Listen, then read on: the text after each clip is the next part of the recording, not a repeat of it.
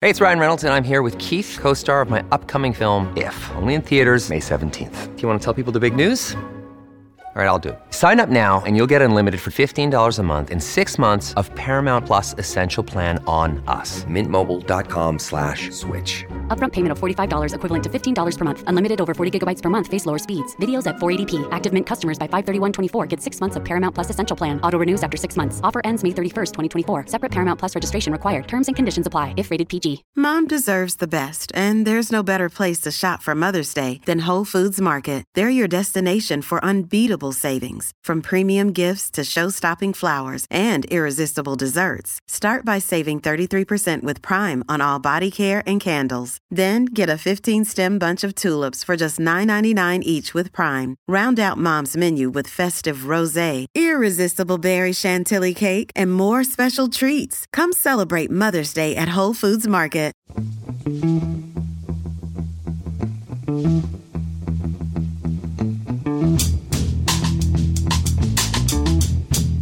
Hello and welcome to the Price of Football, the show that looks at the money behind the beautiful game with me, Kevin Day, and Liverpool University's Kieran Maguire. Kieran, how are you this cloudy Sunday morning? Uh, I'm about as good as you can be, having suffered a 96th minute defeat the previous day. It's all part of football. Yeah, we, we, we, we enjoy it when it's us, and you've got to take the, the negatives as well. But I'd be lying if I said that otherwise. I, I can't deny, Kieran, I did have a little chuckle when uh, you know when you, you hear the news. It's oh my god, it's a very late goal at the Tottenham. You think, oh no, he's going to be insufferable. Then you think, oh well, there you are. Uh, but I, it didn't take long for karma to repay me, Kieran, because you may have noticed a slight air of giddiness in both of us in, in that we we're late starting this morning because we had we had we had audio issues. I think Yes, it's quite safe to say, Kieran, when we Tech. we Tech, logged in. I think is the word. Tech issues. When I, I, I simply couldn't. I can't hear you, Kieran. We we restarted twice. We put stuff in different places, and then eventually Ali came downstairs and just said, "Why aren't your headphones plugged in?" Uh, and because I hadn't noticed that my, my headphones were adjacent to the laptop, but not actually plugged into the laptop. So uh, even though Ali was behind me, I could I could hear her eyebrows lifting, and then we had to have a five minute delay starting because Kieran was laughing so much. I've never actually seen a man double over with laughter, Kieran, quite some time. Um, it's questions day, Kieran. So unless you have uh, any questions for me, should we crack on? There is there is a news story that we will warn people about. We will we will be discussing on Thursday. We wanted to hold it over in great detail. We've been talking about the multi club model a lot, Kieran. Recently, there was a, a vote in the Premier League last week, which will have a serial effect on on transfers within those multi club models. But we're going to talk about that on our news pod on Thursday to give it um, the proper respect that story does. So we've we've got just questions today. And our first one, Kieran, I'm I'm pleased to say, comes from uh, Nathan Hopwood Curry. Because I have been saying to go, I, think it's about time we had a little bit of class on this show. Some of the questions we've been getting, frankly, are from uh, I can only describe as proletariat names. Yeah, I mean, at least I can pronounce them, but I like to think that Nathan Hopwood Curry looks like a young Roger Moore. That's my guess. It looks like a young Roger Moore. And also, it is clearly quite the globetrotter. I think this is the first time we've discussed football in this country, Kieran. But Nathan Hopwood Curry says, My parents have lived in Chile for over a decade now, and I can only apologise that the word Chile in a South London accent doesn't get quite the the deference and pronunciation. I know it, it's it's a beautiful country by all accounts, and I'm sure it's Chile, but unfortunately, in our accent, Kieran, it's Chile. But Nathan Hopwood Curry's parents have lived in Chile for over a decade now. and like many other South American countries, football is a huge part of the culture and day to day life. Nathan says, I was wondering how the finances behind Chilean football compared to that of the Premier League. My guess would be that the top division teams will have comparable finances to a championship team, but I'm curious if this is true and whether the two big teams, Colo Colo and Universidad, have a massive financial advantage over the rest of the league. I'm always interested to hear um, about the comparative finances of other countries, Kieran, and always interested to virtually visit a country for the first time. Yes, um, and I, I know people will find this a bit far fetched, but I do have a secret Chilean professional footballer. You do amongst not. our list of contacts. Uh, because I'm, very fortunate uh, at the University of Liverpool because I, t- I teach a, uh, a football based MBA course that it, hmm. it is very much global in terms of its appeal. And uh, I'm, I'm currently teaching a uh, ex-professional footballer who is from Chile, hmm. and uh, from what he's told, I'm, I'm, very keen to now visit. I've, I've been fortunate. I've, I've, been to Venezuela. I've, I've, been to Peru, but Chile has been added to my list. He's done a, he's done a very very good job in uh, in marketing his wonderful country. Um, So, in terms of, uh, I think there's two questions here to unpack. So, we take a look at the second one first. The two big teams, Colo Colo and Universidad, um, they they do have a significant advantage, certainly in terms of support over the rest of the league. And the average attendance at the uh, Chilean Premier Premier League is around about seven thousand, which which I, I, thought was a little bit low. Uh, but both of those teams have you know, mid mid twenties. Um, I think the the record attendance for a domestic match in Chile is around about sixty thousand. I, I, do believe that uh, attendance uh, or capacity has, has, been reduced as they've moved away from uh, standing to all seater stadiums in some places and so on.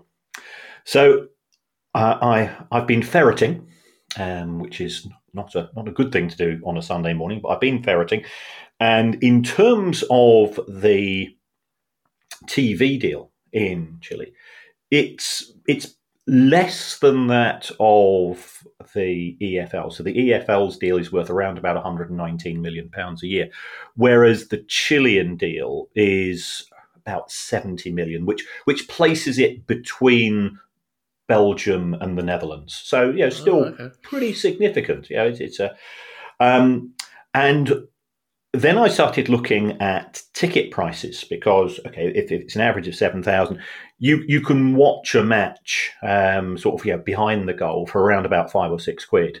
And I thought, sort yeah, the big tickets sort of yeah, by the halfway line probably cost perhaps cost you around about thirty. Um, they do sell a lot of season tickets there. Um, so, in in terms of the top divisions, I would say, is it comparable to a championship team? Probably a championship team, sort of with a bottom six budget. You know, something like Rotherham. Um, uh, you know, a, a, club sort of, of, of that nature in terms of its resources, uh, or or the top of the top of League One. Um, but they they've got a decent international team.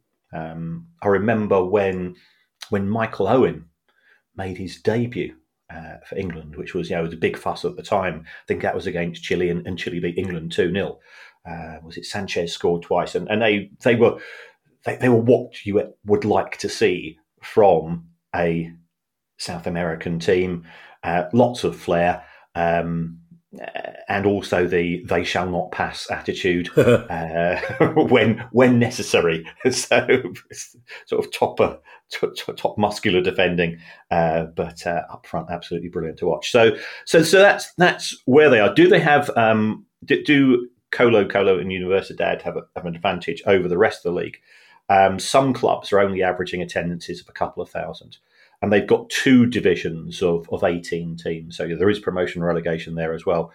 Um, so it's intriguing. Uh, I think if any of our listeners have been there and have uh, watched the match, I'd, I'd, love them to report back. Um, but uh, I've not told the Baroness this, but I think it's been added to my list of places I'm going to have to visit. Well, you could always bring the Baroness with you, Kieran, unless you have you got a separate list of places you want to visit without the Baroness. in which case, let's move on. I I just imagine I can just imagine these Chilean, Chilean defenders going, "Oh, this kid called Michael Owens making his debut against us today. Apparently, he's very good." And then at the end of the game, going, "This is dull, dull little teenagers just kept trying to sell us." Digital currencies. if he'd only concentrated more on playing the game, he might have scored more. Can I ask Kieran if the Chilean footballer you are teaching or the ex-player was uh, played in this country, or was he somebody who played? No, no, no. He's he's played in. Uh, I think he played in Chile and he played in Mexico. Oh, okay. Uh, and by, all accounts, Mexico uh, is exactly what you want it to be in terms of uh, football fandom. Uh, very passionate. Well, he, he, sounds like he's doing a very good job selling the whole of Central and South America to you, Kieran, not just yeah. yes. uh, yeah, it's it's interesting. Probably aren't as many Chilean footballers in English footballers. Know there was way back in the day, a chap called Brian Robledo, who was of Chilean extraction. But I mean, our players do tend to come from other parts of South America, don't they? Rather than that. Uh, Jamie Risner, um, I t- tailed off a bit there, Kieran. As I suddenly realised I didn't have confidence in that statistic. suddenly realising half our listeners will be reeling off in their head a whole list of Chilean footballers at various levels of the English game. Jamie Risner, um, I, am sure Jamie Risner's a lovely young man, but I don't like the way his mind works when it comes to making money, Kieran, because mm. Jamie Risner's question uh, Don't give them ideas, Jamie. Don't give well, them ideas. It, it's do you know what? Uh, it's it is one of those questions where you think I'm not reading this out because they, are going to do this. It's a perfectly sensible question. Jamie Ridder says, why don't teams, big teams that always sell out, auction off match day tickets? Because I can imagine prime seats going for a song. Same with season tickets when they come up for sale again. Why wouldn't the club auction them off? I mean, I can think of quite a few moral reasons, Kieran, but in terms of pure finance, it makes perfect sense, really. If you know you've got uh, 200,000 more fans than you've got seats, people are going to pay top dollar, aren't they? They are. And, and by, by all means, people can accuse me of being a complete hypocrite here because we have spoken at length about uh, the uh, reaction of Fulham fans to the prices being put up there um, and elsewhere. Um, and we're on, yeah, we're on the side of the fan if I go and put on an economist's hat, the Premier League has got it spectacularly wrong, and the and ticket prices are far too cheap, um, for the exact reason that that Jamie was Risner was saying. Uh, you you could sell them at significantly higher prices. Um, yeah, I've, i went to the uh, Euro finals in Paris in was it 2016. I paid 300 euro for a ticket uh, to see a nil-nil draw for 90 minutes. A dreadful game, which was only famous for Cristiano Ronaldo versus the Moths, uh, which descended upon Paris at the time. Um, and I thought, you know, this this is crazy, but I'm never going to see a match of this stature. Those prices have gone up. And the fact that they are selling out at those prices indicates that perhaps, from an economics point of view, are they actually too cheap? Because there are more people prepared to pay at a higher price. Um, so, what the big teams are doing, and I'm not going to name the teams, but I, I am uh, aware of this, is that um, they are trying to uh, readdress the issue of season tickets. So, I'm aware of one team that now sells around about four or five thousand less season tickets. Was that should that be fewer? Don't be corrected here by Gary Lineker. Um, but it, it, sells four to five thousand uh, fewer tickets than uh, four or five years ago, and, and that's because you know, at the end of the season, yeah, most fans try to renew, but sadly, you know, some some fans are no longer with us; they have passed on. Some fans have moved out of the area. Some fans can't afford it for uh, for financial reasons, and what those clubs are doing is is one of two things: a, they're converting them into day tickets because you can sell a day ticket at a higher price. You know, I, I pay, I think I pay twenty eight pounds to watch Brighton at you know with my season ticket, and that includes the travel to and from the game. So, you know, it's probably about twenty four pounds a game for the actual ticket itself. Um, but you can sell those tickets, especially if it's against a, you know, for want of a better phrase, a bigger team. You can sell that ticket for 40, 50 quid, and you know they can make more money. Um, also, the the day tickets you're more likely to go to the mega store, so therefore merchandise sales, more you know souvenir program, all of that thing tends to be increased. The other thing that I'm seeing uh, some of these big teams doing, um, and perhaps we might discuss this at more length on the Thursday show, is if for whatever reason um, you're unable to attend some home matches um, they're saying we're going to take your season ticket away. And, and you know, and you could have been a you can be a supporter thirty or forty years, well, they don't care, you know. Um, and then what they are doing is they're not going to reissue those as season tickets, but they're going to offer them as part of a hospitality package. So you still get to go and sit in the regular seats, but instead of you know the fan paying you know 30, 35 quid to watch a big six team or whatever it's going to be, um, instead, they will sell a pair of tickets and they'll charge 120, 150 quid. But in addition to that, you get uh, you get sent off to a local leisure centre for a sit down meal, and there'll be a couple of club legends, and you get a chance to have a selfie, and somebody walks around, and you get a match day experience. Now, I'm not going to criticise the people that buy those tickets because you know it, it, could be that they've not had an opportunity to watch that particular team, and they get a chance to have a, a photograph taken with a former player who you know has, has you know a, a, an attachment clearly to the club. Um, but the club makes an awful lot of money out of these, so so we are seeing an increase in match day revenues as uh, some clubs, and it's let's be honest, we, we know that some clubs can sell out two or three times over, and our club, you know, if if Brighton are at home to Burnley on a Monday night, if, if we manage to sell out, we've done well, and, and it's the same for Palace. You know, if, if um, and, and we know where we are in the pecking order, but the clubs are becoming more savvy. Um, it's my fear is that they they will try and come up with some form of auctioning.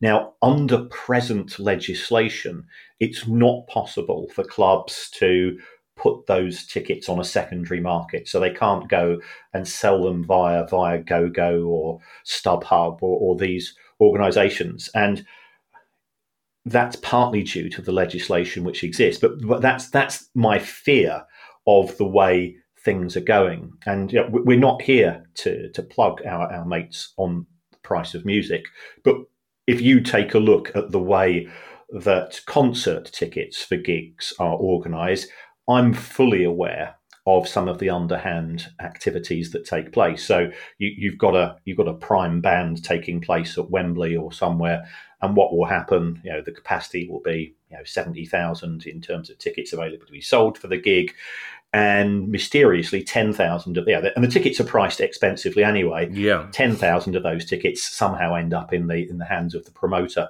who then sells them on viagogo and StubHub at extortionate prices and makes even more money. Yeah, there's all types of of underhand things that take place in theatre tickets for the you know for the prime shows, for music shows, and so on, um, and potentially other sporting events it's not impacted upon football due to the fact that because football fans are deemed to be different to the rest of the population, and I think that's a separate discussion, um, they can't legally be sold secondhand.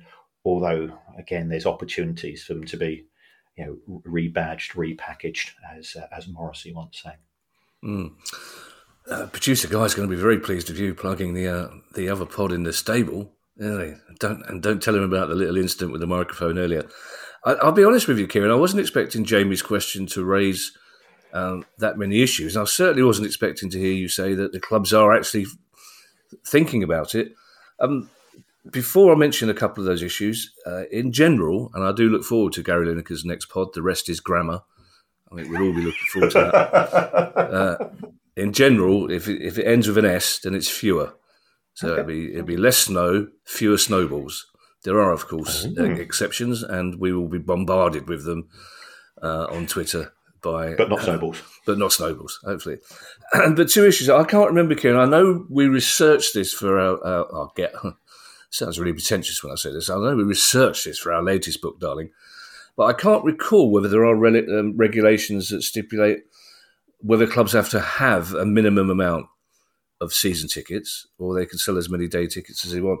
And and secondly, I, I wonder whether the broadcasters wouldn't be too happy if all the tickets in a stadium, in a big stadium, went to the richest people, because that will inevitably have an impact on the atmosphere for the broadcast games, or, or would they really not be bothered as long as the stadium's full? They don't care. Um, in terms of that latter issue, the, if, if, even if they have been sold to the highest bidder, I suspect those high bid, highest bidders will still make noise. Um, I was fortunate enough to be in some pretty prime seats at uh, at White Hart Lane yesterday, and I was surrounded by people who I was fortunate. You know, I, I ended up in hospitality for, for reasons which are too complex to go into. Um, but there were there were fans who clearly had paid an awful lot of money to be on the halfway line, just behind the manager. Um, when when Spurs scored that second goal in injury time, they made a lot of noise. Yeah, and and and and I think that would be the case for some people. They can be a die-hard fan of that club for you know 10 20 30 years whatever it is and this could be their their first opportunity that they've seen the club for five years so they are going to make a lot of noise so i, I don't see that as being an issue in terms of the, the first question um, as far as I'm aware, there is no de minimis in terms of season tickets being sold.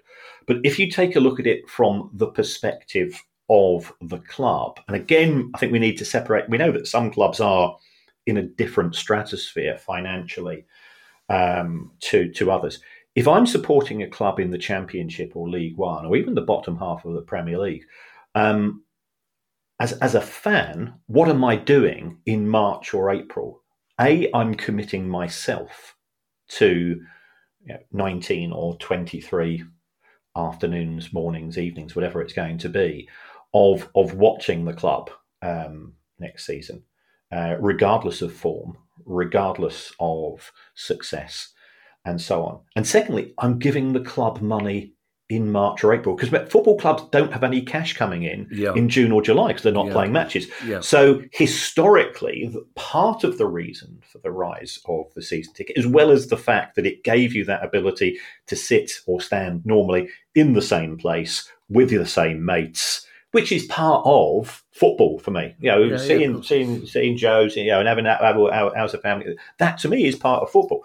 Um, but um, from the club's point of view, it's getting that money up front, which means that the club can pay the wages in June and July. Now, that's a historic anomaly before um, the time that broadcast money was significant. Because if you go back to the 80s, the amount of money that was coming in from TV was probably worth about four or five percent of the total. So, so fan income, especially season ticket fan income, was absolutely critical. And it, it, it does de risk things from the club's point of view. If you're a club in, in the third tier of, of the league and uh, yeah, yeah, it's February, you're 14th, you're playing the team that's 18th, you're not going to get many walk up fans anyway. So at least you're going to have bodies in the ground. God, I bought the season ticket. Why on earth to do that? I'm never going to do that again. Of course, you go and renew because that's that's what we do as football fans.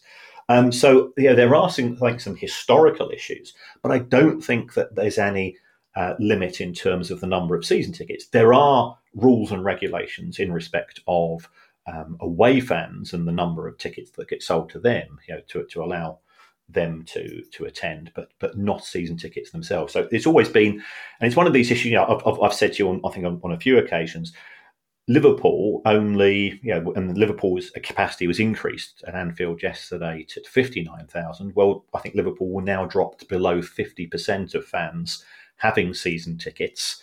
The club does have a membership scheme which costs you each year, doesn't guarantee you a ticket, and I think tickets go on sale twice a year for league matches. And by all accounts, you know the the online system is is absolutely snowed under. Um, so yeah, that that's the position from the point of view of of Liverpool.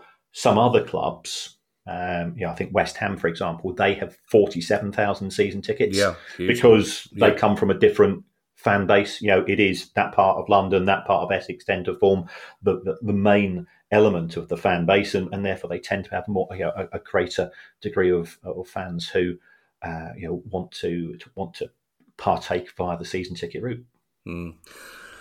It always worries me, Kieran, when you, you tell me you end up in hospitality because I can't help thinking it's wasted on you. Uh, I know. I know the reasons I don't get invited anymore. It's like, Mr. Day, please. It's three o'clock in the morning. We're trying to lock up here. If you could, if you could go, we've only got red wine left. Oh, oh, can I take one with me?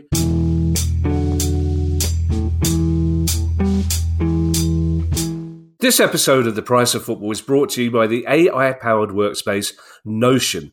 What if you had access to tomorrow's tools today? In Notion you do. It's the AI powered workspace where any team can turn ideas into action. My career is sort of a bit like being a butterfly, and I'm always jumping from project to project.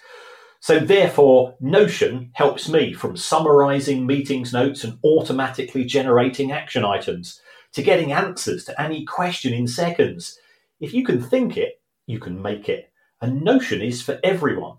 whether you're a Fortune 500 company or a freelance football finance lecturer. You can try Notion for free when you go to notion.com slash price of football. That's all lowercase letters, notion.com slash price of football, and start turning ideas into action. That's notion.com slash price of football. Another day is here, and you're ready for it. What to wear? Check. Breakfast, lunch, and dinner? Check.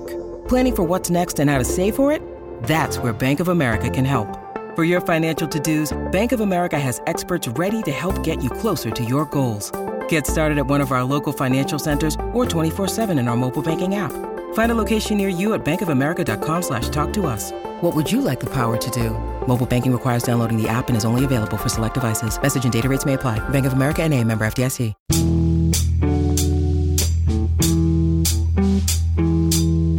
Neil Kimpton has our next question.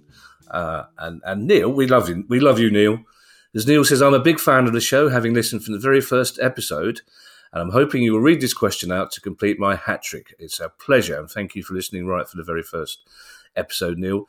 Uh, Neil says, We often hear you talk about the Big Six, but I was wondering if you could examine why two teams in particular aren't in the Big Six, how close they came to being, and what they could have done differently to have been part of those Big Six. And those two clubs are Leeds and Blackburn. Now, it's a brilliant result for Blackburn, as it was for Leeds on Saturday, but a brilliant result for Blackburn on Saturday, Kieran. But almost out of nowhere, we've talked on the pod about them chugging along under the Venky's for for a number of years, and then suddenly in the last four weeks, wheels are not coming off, but they're wobbling.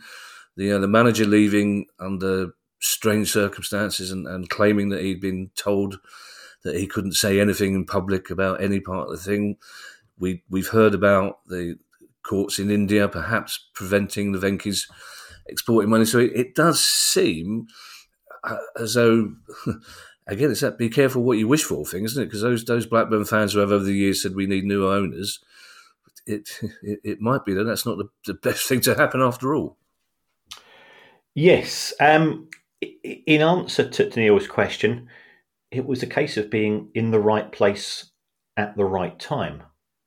Um, yeah, and, and I think Blackburn were at the the start of the Premier League, uh, and, and we've got this discussion at the Big Six. So I, I went through a list of uh, where teams finished, and if you take a look at that first season, I think uh, you know, Chelsea, Manchester City, Spurs, all, all sort of you know, around about halfway. If you take the first ten years of Spurs' existence in the Premier League. So going, you know, 1992 to, to 2002, their average position was 10th. Wow. The highest position was fifth. So they, they weren't, you know, they were seen as you know, a decent sized London club. We know about the history and heritage. Yes, we know about the double in, in the early 60s and so on, but they, they, they were not troubling the, uh, the top of the Premier League. They were not considered to be um, one of the elite elite. And there is a case for saying, and, and you know, I, so I was there yesterday. I, I, I've said on countless occasions the best run business in the Premier League uh, by by a long way. Um, and yeah, I can, I can only give huge plaudits to the, the, staff that I met yesterday. All brilliant, all friendly, all knowledgeable. Um, it was uh, it, it was a, an amazing and uh, enjoyable experience, apart from yeah, the result, which ultimately is what I go for as a fan. Um, but they they started to be successful um, on the pitch, and they started to, to, creep into the Premier League on on the back of making a couple of decent signings. Um, Harry Kane came through. Uh, Gareth Bale proved to be you know, a fantastic piece of business, and, and so on. And that coincided with the Premier League TV deals over the course of six or seven years going up in value by nearly 200%. So they caught the crest of that particular wave in terms of if you did finish fourth or fifth, especially if you looked at the money that was coming in from the uh, the Champions League at that point in time, um, that catapulted them into becoming more competitive. Now, if that had happened 10 or 12 years earlier, um, when, you know, we, we all remember when, I wouldn't say that Leeds United were everybody's second team, but they were, they were a team that were great to watch. you know, we, we can remember sort of the, the, the Yeboah years and they, um, you know, some of the other players they had, and and you know, they were they, they were an exciting team to watch in terms of football. Um, of course, they they they won the league themselves, um, but they were at that sort of that initial growth point of the Premier League, as opposed to the level of revenues that we have today. Remember, you know, we've said before, uh, the the income of the Premier League has increased by two thousand six hundred percent, and a lot of that sort of came in, sort of that sort of first half of the second half of the existence of the Premier League in terms of growth. Leeds were too good too early in many respects. And I think you could say the same with regards to Blackburn. You know, Blackburn did have the afterburners put on by Jack Walker. I think there's a there's a third club that we could mention here, Newcastle. Yeah, again, Newcastle were were yeah quite regular as, as a sort of a top four team, but not at the right time in order to uh, benefit significantly financially from being in that position. And you know, there's an argument, of course, of saying under the new ownership they can become more competitive. So just like just like many things in life, you know, it's sliding doors moments. It's it's right, yeah, right place, right time. Yeah, a bit like a bit like me being in Marks and Spencers trying to find a tie to match a shirt and meeting the Baroness and saying, "Excuse me, I'm colourblind. Can I? Uh, can, can you help me?" Is that what Uh, happened? these two. Yeah, yeah. Really? Yeah. She fell. She fell for that. Well, no, no, it was it was genuine. I was, I'm, I'm absolutely, I'm, I'm colourblind, as we know, I don't know Um, that. and uh, Wow, yeah, that, that was just sort of the that was the start of a of a sort of a random conversation, How which, romantic. which didn't, which yeah, well, no, how, how, yeah, but sliding doors moments. Yeah, like, the time Martin Keown approached Ali in a shop in Oxford and said, "You look like you know your way around a pair of Dr. Martens. Can you give me any help?" like- I don't. It's what you think. Somebody's face looks like they know their way around a pair of Dr. Martens as well, Martin. But you know, shout somebody else out. Um, That's really. I mean, I remember Kieran when, when Blackburn won the, the the Premier League. It was considered a novelty by some, and, and you know, a refreshing novelty. But it was a novelty, and it was out of the blue because it had been a long time since Blackburn were a force in English football. But Eh, even in those early days of Premier League, it infuriated many people. I mean, Jack Walker, quite rightly, got very defensive when people said, "Well, Blackburn have bought."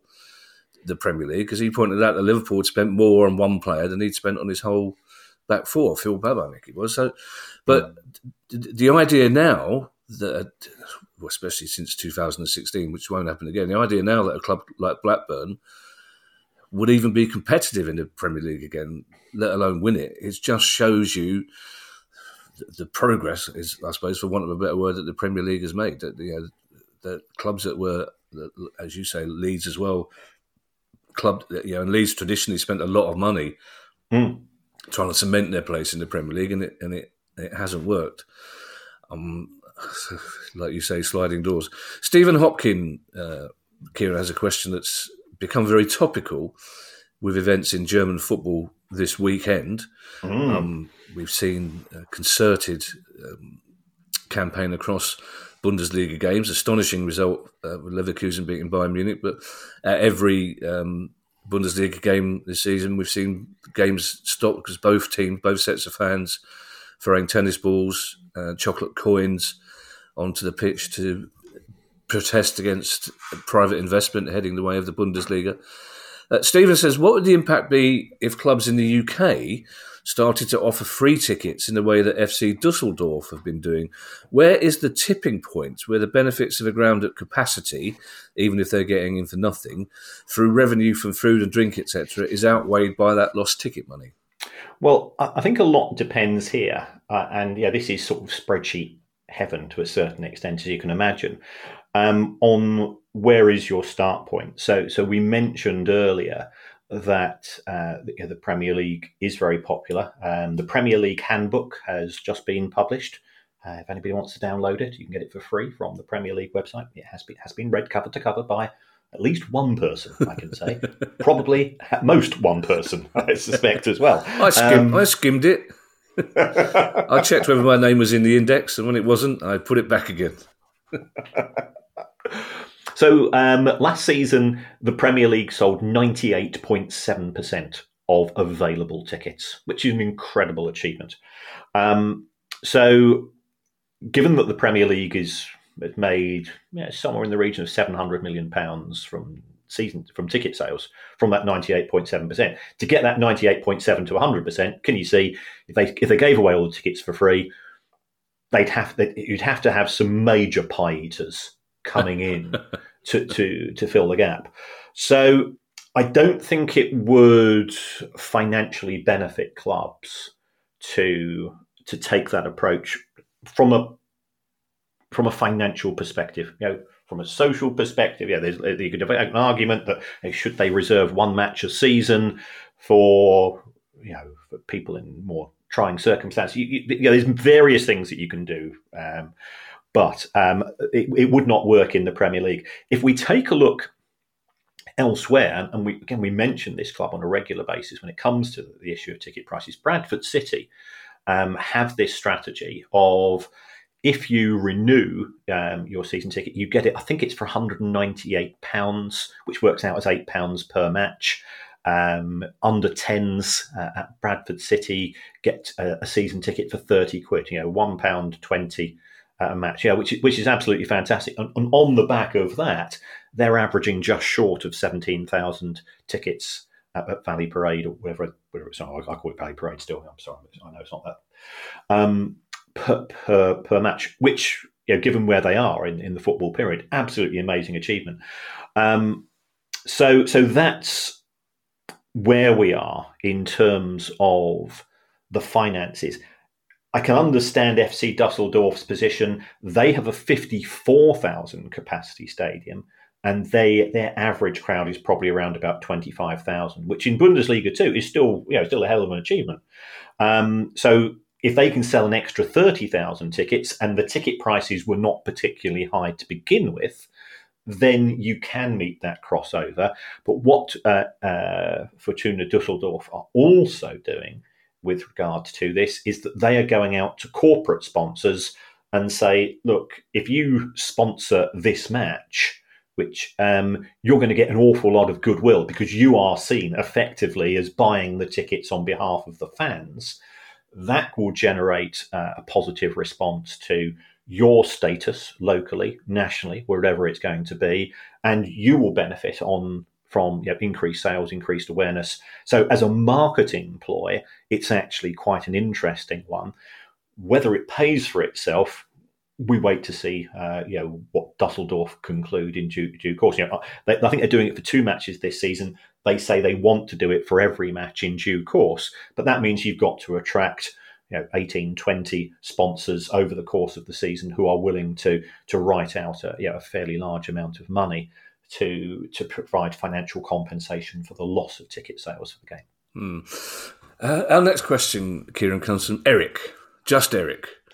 Uh, uh, I'm guessing Eric is a, is a certain. You don't get many young Erics these days, do you? Um, as I had a dear old pal, uh, Kieran called Eric, who we lost recently, um, uh, close to 100 years of age, who was uh, totally blind. Uh, and I still remember his daughter's wedding, uh, which took place in a very posh castle chapel complex in Kent. it took place during that legendary Ashes series. Uh, oh. And uh, uh, Eric was nowhere to be seen. To come the time when he was supposed to be walking his daughter down the aisle, there's no sign of Eric. So they sent me along to the hotel room to find where Eric was. And Eric went, I'll be down. It's nearly lunch. I'll be down. We'll just get these couple of hours. So I went, all right. And then lo and behold, 10 minutes later, there's another knock on the door to come and find out where me and Eric were. It's like, it's like that, like that Laurel and Hardy film when they end up doing the jigsaw. It's like Eric. I said, Eric, Eric just went, "I'm blind. What are they going to do?" So, bless him. He was a, he was a very very very his knowledge of sport. He used to it used to fascinate me. His knowledge of sport is incredible. When he'd never seen it his life, still loved it so much. It was it was fantastic. Um, but Eric's question is an interesting one because we've seen a couple of. Um, trainers and coaches step up this weekend, Kieran, to take over from from managers for a week or so. Eric says, do interim managers receive a salary adjustment when they take on that interim role, or do they receive cash bonuses for wins, stroke draw? So it's an interesting one. When we uh, mistakenly, in my views, sacked Patrick Vieira last year and Paddy McCarthy stepped up for a, a game, would he have been? Would his salary been adjusted from coach to manager for that game, or would they just a couple of bob cash in hand just for, for looking after the team for ninety minutes? Well, of course, I had to go to our secret football employment lawyer for this, and we've, we've not said it for at least a week or two. He said, "Kieran, you know what the answer is in advance." I said, "Yes, I do. Yes, I do." The answer is, of course, it depends. Yeah. Um, th- there could be a clause in the contract which says, should during the course of ordinary events uh, you have to take on additional responsibilities, uh, more senior responsibilities, um, then yeah, there, there, could be on a basis on a, on a per match basis, per week basis, whatever it's going to be, uh, or monthly basis, there, there would be uh, an, an, agreed uh, addendum to the, the salary. So that's most likely to be the case. I think in respect of, of many coaches, yeah, especially at lower leagues, they, they just see it as an opportunity. You know, I'm, I'm, aware of you know, some managers who who are working uh, in in sort of in lower leagues for, for for barely beyond their expenses, you know, traveling to and from the match. Because they it's it's a competitive industry, and you're trying to get you know, your name known. Um, so you know the, the salaries for managers in the lower leagues um, can can be very low uh, indeed, and, and therefore you know, if you're the if you're the assistant coach, if you're the youth team coach, you do it with a view to putting yourself in the shop window. So they won't necessarily be the case, but you would think that most clubs would do the appropriate thing, um, especially if you know. I, I, think it's more likely to be giving bonuses uh, on, on, a performance basis, uh, but you know it, it does it does it does vary, and it is very much contractually related.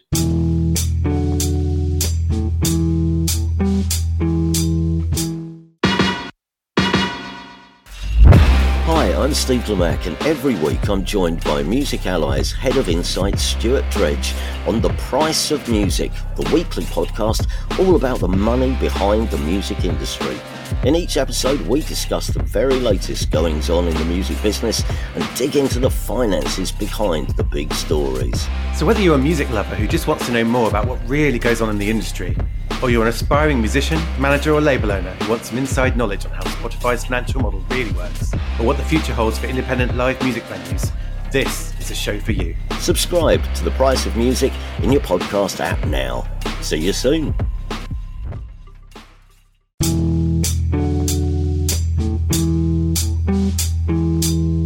Rhidian Roderick has our next question. And Rhidian says Last year, my team, Swansea City, converted £6 million of loan notes into equity.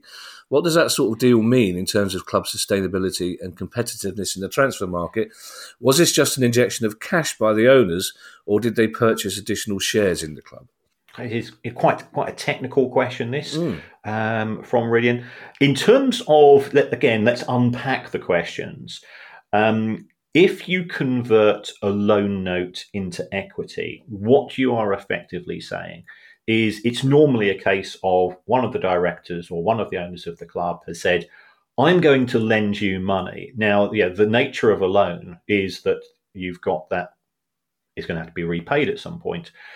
But if we take a look at many clubs, you know, uh, Roman Abramovich lent Chelsea 1.5 billion pounds. Roman Abramovich always knew that Chelsea would never be in a position to be able to repay that money.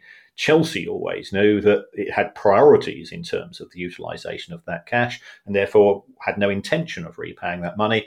Um, so, to a certain extent, bank of mum and dad. You know, our kid says, Dad, I want to buy a car, I want to you know, do this. Uh, and I say, okay, uh, how much? And I say, well, can I, have, can I have this? I go, okay, I'll lend you this. And you know, the word lending, we both look at each other. I know what I mean he knows what he means. Um, I know I'm never going to get that money. Um, but in you know, formally, it's a loan. So the next time he, he, he aggravates me, I say, "Oh, by the way, you owe me such and such," and, and, he goes, "Yeah, yeah, yeah, okay, Dad, yeah, yeah, I believe you."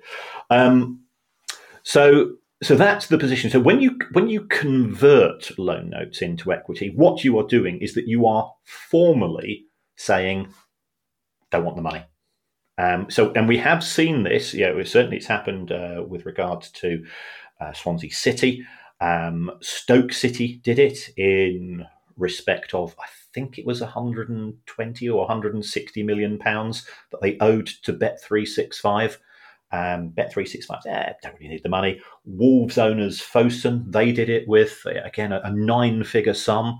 Um, and it's what you're doing is you're, you're swapping one piece of paper, which is an IOU, for another piece of paper, which is uh, a number of shares in the club. If you are the sole owner of the club, makes no difference. You previously owned 100% of the football club, you still own 100% of the football club. If there is, however, shared ownership, so you know, this could be an issue, for example, in, in terms of Crystal Palace. Let's say that, and, and, and, this isn't the case, but let's let's say that one of the owners has also lent twenty million pounds to the club. Club's not in a position to pay it back. The owner says, "Okay, yeah, what are you going to do about it?" And the and Palace turned around and said, "Okay, here's a deal you write off the debt and you get another 15% of Palace on the back of that. Can you see that's going to dilute the shareholding of the other shareholders? So therefore it would have to be a decision made at board level. It would have to be approved by, by Steve Parish and co. But that is one way of uh, changing the, the dynamics. You know, I think we've seen this to a certain extent at Newcastle. Uh, Amanda Staveley's uh, influence, sort of formally in terms of her shareholding in the club, think we will find has decreased um, since the acquisition when it was you know, two, two, two and a half years ago. Um, and, and, that of some of the other shareholders has increased as, as they've put money in uh, in terms of shares. So, so, what then, Kieran, is the accounting definition of equity? Equity, you, you've got two types of equity. You have, first of all, what we refer to as invested equity. This is this tends to be physical cash that an owner has put into the club, and in return they get a piece of paper which says you're a shareholder, you own um, a part of this football club. What benefits does that give to you? Well, it gives you two benefits. First of all, um, and this has only ever been the case in the in, in respect of Manchester United, if the club makes a profit, then you can get a share of that profit in what we refer to as dividends. So, so it's a bit like interest on a loan in that regard. But you know, ninety nine percent of football, that's not the case. The second issue is that if a new bidder comes for the club, they have to buy the shares off you because your shares tend to carry voting rights. And voting rights are important because voting rights will allow you to A, have influence or, control over the strategy of the club, B, appoint the board of directors. So, you know, that's why all the fuss we've seen in respect of Manchester United and uh, you know, uh, Jim Ratcliffe uh, in the sense that he's bought shares, and we've said it's not just the shares that's the issue; it's the agreement which he's uh, which he's has been signed off by the board of Manchester United board, which gives him control over the operational activities of the football club. Okay, our penultimate question, Kieran, comes from Michael Villani. Um, uh, and it, it's it's quite pertinent considering the discussion we had a couple of weeks ago about cryptocurrency uh, and its influence on football at the moment. And Michael says, How much money did Roma and Inter lose when their shirt sponsor DigitalBits stopped paying them last season? Um, right, yeah, DigitalBits signed deals with both of these clubs in 2021. Um, I think Inter's was worth 85 million over three or four years, and Roma's was a little bit less. But um, as, as we saw, uh, DigitalBits failed to pay, or perhaps they did offer to pay, but they offered to pay in cryptocurrency. And uh, Inter and Roma probably turned around and says, mm, "No, I think that we'll pass on that. Uh, you know, we, we can't pay we can't pay the local bakery for the uh, for the dough balls. We can't pay the players their salaries in uh, in digital currencies, um, but they all want uh, they all want euro. Um, so the actual cost, from what I can glean, uh, it cost Roma somewhere in the region of 10 million euro and Inter 24 million. Uh, DigitalBits, they, they just kept faffing them off, you know, and say, oh, yeah, yeah, yeah, we'll, we'll get round to it. Sorry, sorry, a bit, of, bit of a cash flow issue and so on. Um, and I know that Inter ended up with nothing on the front of their shirt. They didn't manage to sign a deal for the rest of the season. And uh, Roma, uh, I think Roma applied to have SPQR.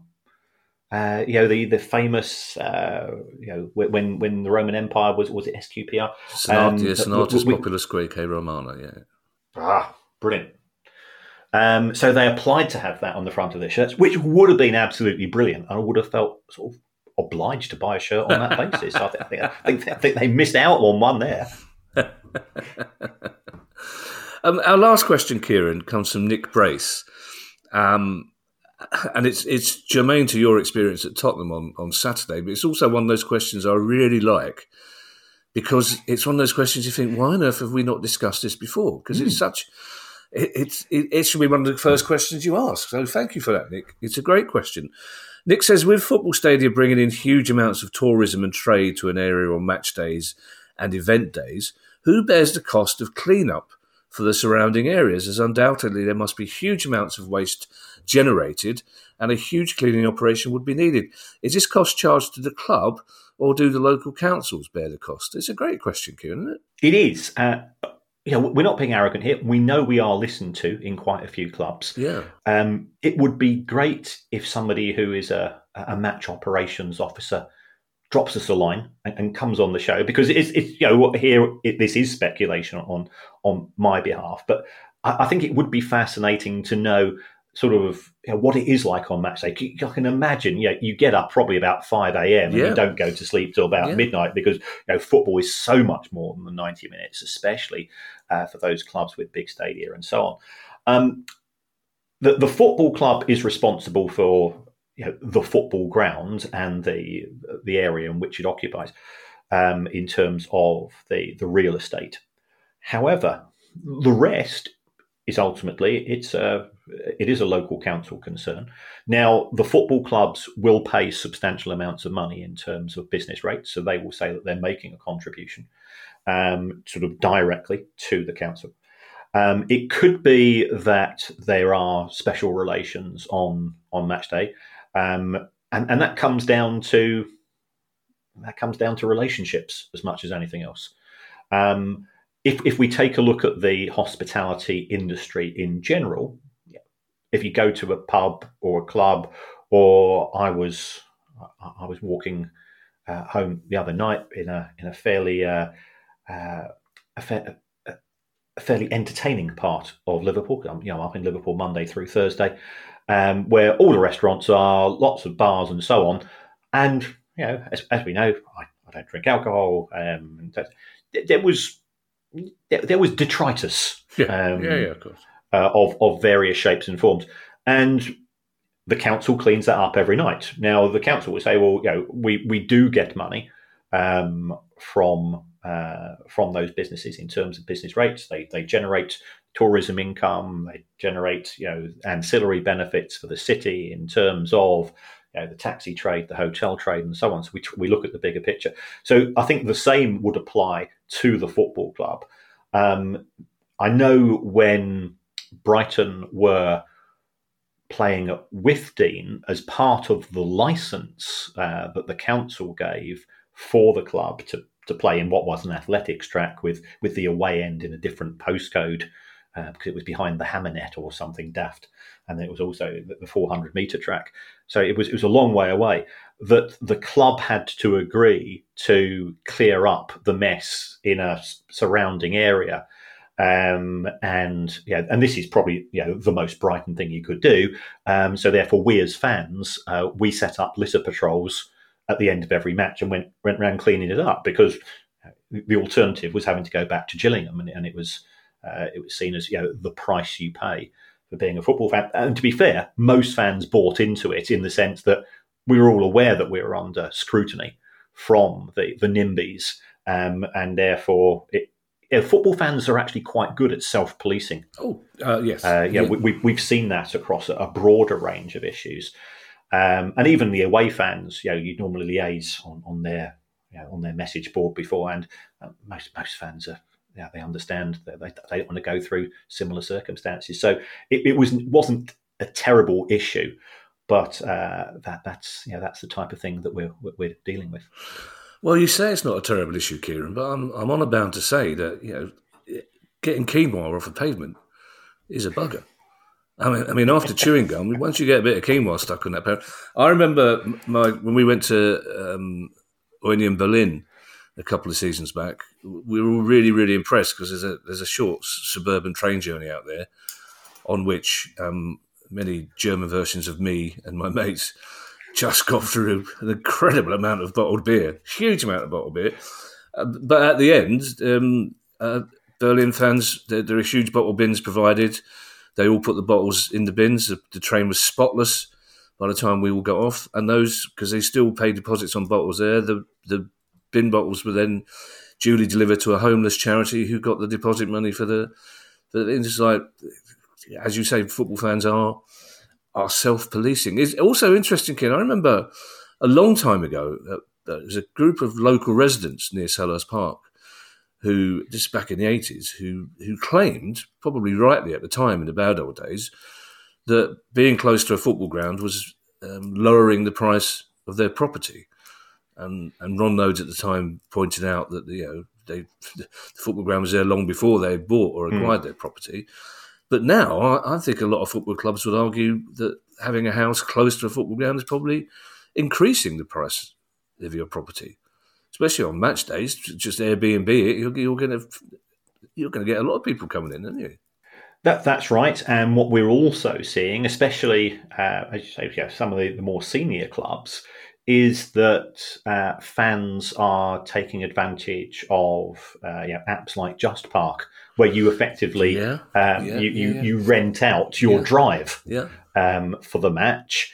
And I've even seen uh, some fans, and I've seen this at rugby, uh, rugby as well near Twickenham, where they will do a little bit of you know selling sausages and burgers and so on from from their front garden, or bit or some or they'll they'll hire it out to a merch seller who, who because who's not been able to get a license from the council for doing it on the street.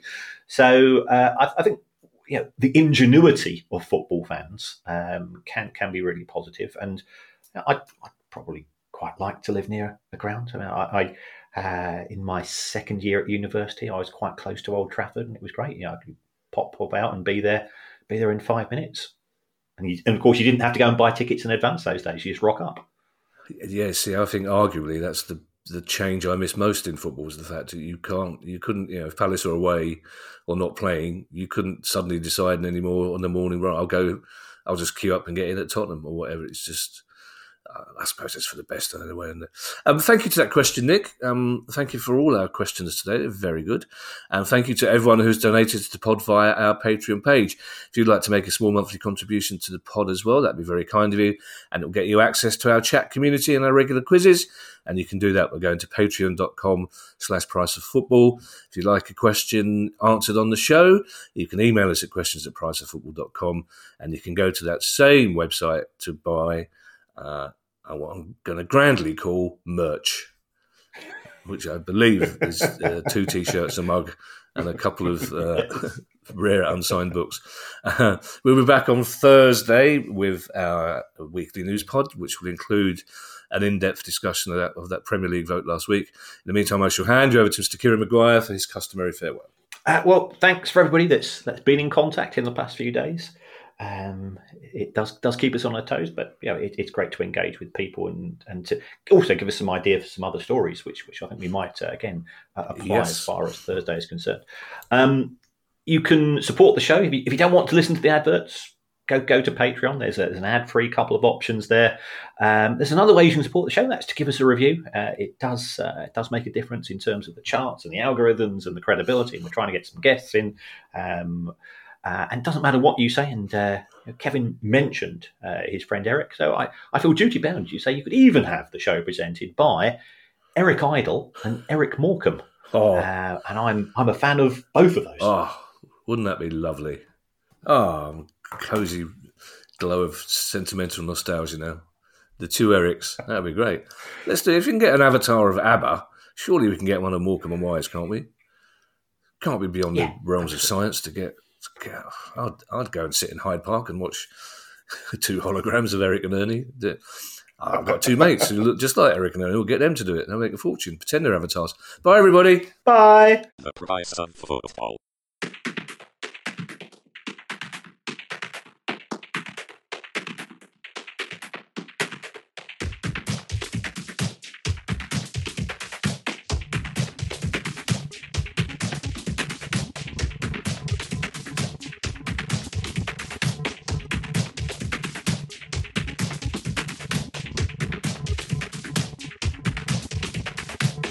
Price of Football.